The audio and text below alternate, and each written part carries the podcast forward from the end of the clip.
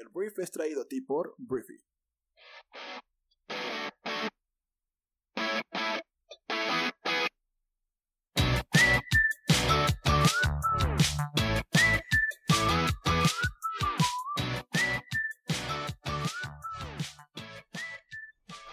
Muy buenos días, bienvenidos a esto que es el Brief, el podcast en el cual puedes informarte con las noticias más importantes del mundo en cuestión de minutos. Yo soy Arturo, tu anfitrión y uno de los fundadores de Briefy, la plataforma que se encarga de desarrollar tu pensamiento crítico. Está diseñada para personas que están en constante evolución de su conocimiento, entonces eso es lo que hacemos por ahí. Entonces, bienvenidos a este jueves, jueves 4 de junio, y vamos a empezar hablando de noticias, como siempre. Vamos a empezar hablando de México porque el día de ayer... Eh, Andrés Manuel López Obrador, el presidente de México, hizo una declaración acerca del de el megabloqueo de cuentas vinculadas al cártel de Jalisco Nueva Generación que se anunció el martes por la Unidad de Inteligencia Financiera, un organismo eh, adjunto de la Secretaría de Hacienda. Entonces, AMLO dijo que este megabloqueo fue una solicitud de Estados Unidos. Él abundó que hay cooperación con el gobierno de Estados Unidos, con las agencias. Siempre es una coordinación oficial y transparente, nada clandestino, nada oculto. El informe que se tiene de inteligencia financiera sobre este caso es que hubo una solicitud del gobierno de Estados Unidos. Entonces, ¿qué sucedió? Em, lo que sucedió es que la Secretaría de Hacienda y Crédito Público anunció la puesta en marcha del operativo Agave Azul, con el cual se realizó el bloqueo de cuentas de 1939 sujetos vinculados al cártel. Entonces, eh, pues todo esto, según Andrés Manuel, fue que pues hubo una cooperación con el gobierno de Estados Unidos y que por eso se Em, congelaron estas cuentas para la investigación. Entonces, la oposición que ha estado remarcando mucho este sexenio que Andrés Manuel y su gobierno no han hecho mucho para detener realmente el cártel de la droga, eh, pues estuvo también crítica al respecto de esto, sobre todo preguntando por qué tuvo que venir la orden desde allá. Pero bueno, eh, eso es lo que pasó con el tema de Andrés Manuel y su declaración con este congelamiento y este operativo Agave Azul. Agave Azul aludiendo a los agaves tequileros eh, que por denominación de origen solamente se pueden producir en en Jalisco, el tequila, entonces por eso le llamaron así. Bueno, vamos a lo que sigue. Hablemos de impuestos. Esos impuestos que pues a, nadie nos gusta tanto pagar, pero la realidad es que son una base fundamental del desarrollo de cualquier país. Y bueno, con respecto a esto, hace algunas semanas se anunció que Walmart de México había acordado con el Servicio de Administración Tributaria, o sea, el SAT, que eh, se iban a pagar 8.079 millones de pesos, que son más o menos 370 millones de dólares, por impuestos, que se supone que estaban ahí, eh, no se habían pagado, ¿no? Se los debían al gobierno mexicano, o sea, pues a toda la, bolsa pues, que se genera a nivel nacional. Em, el tema aquí es que ayer se anuncia que todo esto, este acuerdo, se, produjo al enfrentar Walmart de México posibles cargos penales de fraude fiscal en medio de una ofensiva del gobierno mexicano contra las grandes empresas. A principios de este año, los funcionarios presentaron una denuncia penal ante fiscales federales sobre la estrategia de la unidad mexicana de Walmart, conocida como Grupo Walmex, que usó para minimizar sus ganancias por la venta en 2013 de la cadena de restaurantes VIPS, según tres personas familiarizadas con el asunto que solicitaron el anonimato, ya que los asuntos fiscales están protegidos por las leyes de privacidad. Entonces, em, al parecer el gobierno mexicano empujó mediante, te digo, amenazas de eh, penales de fraude fiscal a esta empresa y me imagino que habrá otras que también han estado acordando con el gobierno mexicano el pago de cierta cantidad de impuestos, importante cantidad de impuestos, 8 mil millones de pesos, no es cualquier cosa. Em, y bueno, esto es lo que está sucediendo, esto se puede aplaudir, se puede, yo creo que se debe aplaudir. Esa es mi postura. Tú tendrás tal vez tu opinión acerca del pago de impuestos, pero yo creo que se debe aplaudir el hecho de que empresas medianas, chicas, grandes, contribuyentes de cualquier tipo, pues paguen lo que les toca por ley pagar. Entiendo que hay lagunas eh, en la ley que te permiten pagar menos impuestos, pero pues bueno, el tema es que el gobierno trae esta campaña agresiva en contra de, no en contra, sino pues con empresas grandes que se niegan a pagar los impuestos que tal vez deban pagar y creo Creo, esa es mi opinión, que esto se debe aplaudir porque mientras más impuestos tengamos, más recursos tenemos para manejar este gran país con tantas necesidades que es México. Vamos a hablar de George Floyd. George Floyd es este hombre afroamericano que o cuya muerte impulsó todo lo que está sucediendo en Estados Unidos con el Black Lives Matter, esta lucha por los derechos humanos de las minorías raciales en Estados Unidos, en específico la afroamericana. El día de ayer, eh, tres los otros tres ex policías fueron acusados de ayudar a incitar el homicidio en contra de George Floyd. ¿De quién estoy hablando? Em, el homicidio de George Floyd fue provocado por tres, o cuatro más bien, cuatro policías, que ahora son ex policías, que presionaron a George Floyd en el suelo, siendo detenido mediante fuerza bruta tal cual, y uno de ellos aplastó su cuello hasta que ocho minutos después falleció por asfixia. Entonces, estos tres policías todavía seguían libres, todavía seguían libres, eh, pues solamente habían, los habían despedido, el único que estaba preso era un señor llamado Derek Chauvin, o Chauvin, que es el que estaba presionando el cuello de George Floyd específicamente, ¿no? Entonces, el día de ayer ya se emitieron órdenes de arresto contra los tres ex policías de Minneapolis, señaló Kate Ellison, que es el fiscal general de Minneapolis. Entonces, además de todo esto, que yo creo que son buenas noticias porque es justicia para este hombre que falleció, además de esto, los cargos contra Chauvin, que es el policía que ya estaba en la cárcel, se elevaron a asesinato en segundo grado por la muerte de Floyd. Chauvin fue acusado inicialmente de asesinato en tercer grado y homicidio involuntario. Él y otros oficiales en el lugar fueron despedidos el 27 de mayo luego de que apareciera un video del uso de la fuerza por parte de Chauvin.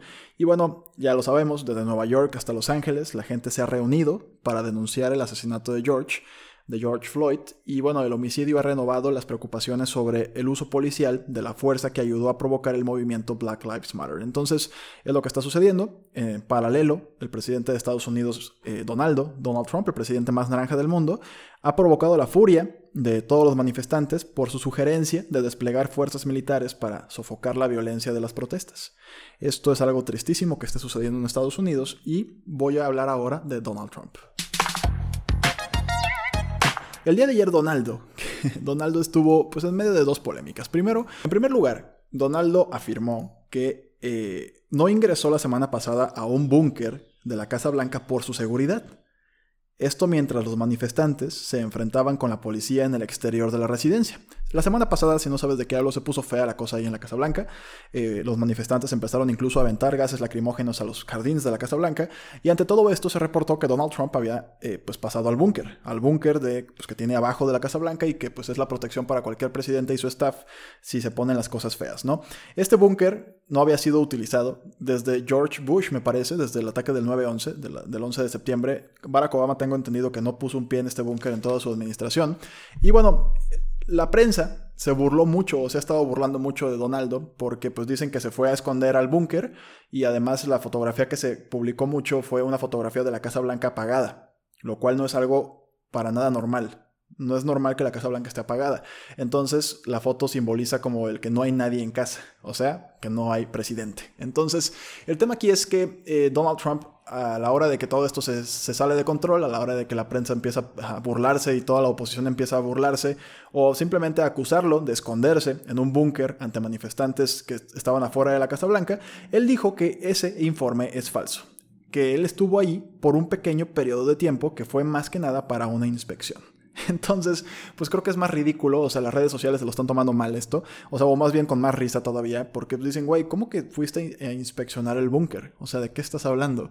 O sea, ¿qué haces ahí? No tienes por qué ir tú personalmente a inspeccionar un búnker, porque uno no, o sea, el búnker, hay fotografías de cuando fue el tema del 9-11, que se dice que se remodeló tiempo después, pero es un lugar, pues, que está padre, o sea, está bonita, es una oficina normal, simplemente tiene mucha seguridad y está bajo tierra. El tema es que él quiso apaciguar toda esta crítica que estaba recibiendo y pues como generalmente está pasando últimamente no le sale. Donald Trump está siendo incapaz de redirigir la, información a otro lado, que siempre había podido hacerlo. Incluso el tema del coronavirus lo estaba haciendo con éxito culpando a China, pero esto creo que es algo que simplemente se está haciendo más y más pesado para él. Entonces vamos a ver cómo logra em, solucionarlo, si es que logra solucionarlo.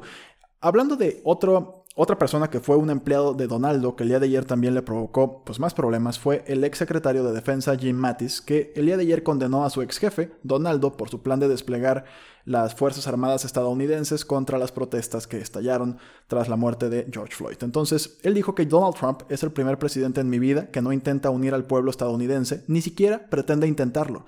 En cambio, trata de dividirnos. Es lo que escribió Mattis, que te digo es un general retirado de la Marina, en una larga declaración en The Atlantic que se publicó este miércoles. Dijo también que estamos presenciando las consecuencias de tres años sin un liderazgo maduro, podemos unirnos sin él, aprovechando las fortalezas inherentes a nuestra sociedad civil. Esto no será fácil, como se ha demostrado en los últimos días, pero se lo debemos a nuestros conciudadanos, a generaciones pasadas que se desangraron para defender nuestra promesa y a nuestros hijos. Entonces, em, pues para un presidente en funciones, ser denunciado públicamente por un exfuncionario de gabinete es muy inusual. Mattis renunció en diciembre del año 2018 después de no estar de acuerdo con la decisión del presidente de retirar las fuerzas estadounidenses de Siria. Y bueno, su aguda crítica a Donaldo se produce el mismo día que Mark Esper, el actual secretario de Defensa, rompió con Trump al buscar usar el ejército para contener los manifestantes. Ya también su, su actual secretario de Defensa dice, güey, yo no jalo. De hecho, se reportó por ahí que ya se iban a retirar o que había liderazgos que ya querían retirar a las Fuerzas Armadas de las calles de Estados Unidos para contener manifestantes, por Dios. Y te digo, ayer fue un día bastante complicado en la vida naranja de Donald Trump. Volvemos a México para hablar de un descubrimiento que sucedió en el estado de Tabasco, porque un grupo internacional de arqueólogos encontró en Tabasco la estructura ceremonial más antigua y grande construida por los mayas, conocida hasta el momento. Este es un hallazgo que revela la importancia del trabajo comunitario desde los primeros momentos de esta civilización. Entonces, según publica o publicó la revista Nature, el enclave eh, o el enclave, no estoy muy seguro cómo pronunciar esto, el acento me dice que es enclave, se llama Aguada Fénix, consiste en una plataforma elevada entre 10 y 15 metros que se extiende 1.4 kilómetros de norte a sur y desde la que surgen nueve calzadas anchas. En volumen total, eso que se descubrió en Tabasco superó a la gran pirámide de Giza del antiguo Egipto construida 1500 años antes. Entonces, para revelar la edad, el equipo utilizó un sistema láser de detección por luz y distancia, LIDAR se llama en inglés. Eh, bueno, a fin de distinguir las formas tridimensionales de los restos arqueológicos, a lo que se sumó una excavación en el sitio y la prueba de datación por radiocarbono de 69 muestras. Esto es ya la parte técnica de todo esto, ¿no? Entonces, pues bueno, esto es una muestra más de, la riqueza de un país como México, porque este descubrimiento lo que nos dice es que o más bien el hecho de que construcciones como esta se realizaran antes de lo pensado, cuando la sociedad maya presentaba un grado menor de desigualdad social del que registró en etapas posteriores, hará que se repiensen los procesos de creación. Entonces todo esto lo puedes encontrar en la revista Nature, es muy interesante el artículo y bueno, vamos al tema que sigue. Lo que sigue es Brasil. Vamos a hablar de Brasil porque el día de ayer Brasil anunció que va a comenzar a probar una vacuna en contra del coronavirus desarrollada por la Universidad de Oxford. Hoy en día Brasil suma más de 555 mil casos confirmados del nuevo coronavirus y más de 31 mil muertos por la enfermedad, de acuerdo con los datos de la Universidad John Hopkins. Entonces, pues van a hacer esta prueba. Los resultados de estas pruebas serán primordiales para el registro de la vacuna en el Reino Unido, programado para finales de este año. Sin embargo, el registro formal debe realizarse solo después de completar los estudios realizados en todos los países. Entonces vamos a ver, esperemos que funcione, porque Brasil está hasta el cuello con todo lo que es COVID-19. Lo que sigue es otra vacuna que se supone que funcionaba, según Donaldo, pero realmente no funciona para el coronavirus. Se trata de la hidroxicloroquina y eh, al parecer, tomar hidroxicloroquina no protege a las personas que han estado cerca de alguien con coronavirus de infectarse, es lo que sugiere un estudio nuevo, y al parecer no es mejor que un placebo según este estudio. Donaldo había presumido hace como un mes que se estaba tomando una píldora de hidroxicloroquina todos los días para combatir o protegerse en contra del coronavirus, siguiendo el consejo de su médico según él. Sin embargo, un estudio publicado en el New England Journal of Medicine sugiere que el medicamento no es más efectivo para proteger a las personas expuestas al virus que un placebo. Entonces, este ensayo que se realizó en los Estados Unidos y Canadá reclutó a personas que tienen un riesgo de moderado a alto de contraer COVID-19. La mayoría de ellos se consideraron de alto riesgo porque pasaron más de 10 minutos sin ningún tipo de protección personal a menos de 2 metros de alguien con el virus. Entonces, la esperanza era que la droga pudiera usarse para proteger a las personas donde alguien de su familia estaba infectado, pero no, al parecer no sirve para nada. Si, si tú tienes algo de esto, pues no lo utilices para, o no más bien, no confíes que eso te va a prevenir de contagiarte de coronavirus. La Organización Mundial de la Salud también dijo el día de ayer que iban a volver a las pruebas para todavía volver a confirmar esto o reconfirmar esto, pero por lo pronto esto dice que la hidroxicloroquina no sirve para nada. Hablemos de Apple muy rápido porque el día de ayer Apple anunció que su iPad Pro para el año 2021 podría tener 5G. 5G es la nueva tecnología, es lo que se supone que nos da el Internet más rápido del mundo. Y dijo que van a ponerle un nuevo modem de Snapdragon X55 5G de Qualcomm. Y bueno, según este, esto todo según una, una filtración de Apple Love to Dream en Twitter, que es una persona que liquea o que genera estas filtraciones de información de la compañía. Entonces, pues Apple ya va a apostarle al 5G a través del iPad Pro en 2021.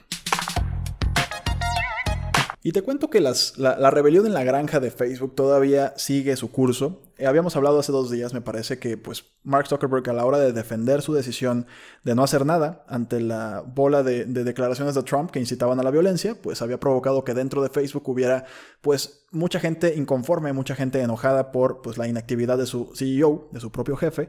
Entonces eh, Mark tuvo que tener una acaloradísima discusión de la cual hay transcripciones en diferentes sitios web, te recomiendo el de The Verge, ahí viene uno muy bueno. Este, en el cual pues la gente simplemente está incontenta, no infeliz, está muy enojada, algunos muy muy enojados con Mark Zuckerberg a la hora de que no hace nada.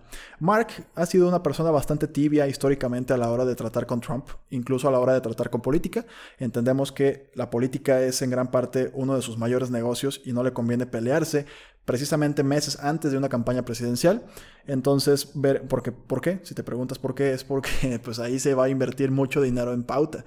Entonces, Em, Mark no sé qué va a decidir, la realidad es que su gente sí está haciendo declaraciones fuertes, algunos amenazan con hacer una huelga, puestos clave dentro de la organización están bastante, bastante molestos y pues veremos si con todo esto Mark por fin hace algo o continúa siendo esa persona que pues es, es bien conocida por simplemente querer hacer más y más dinero.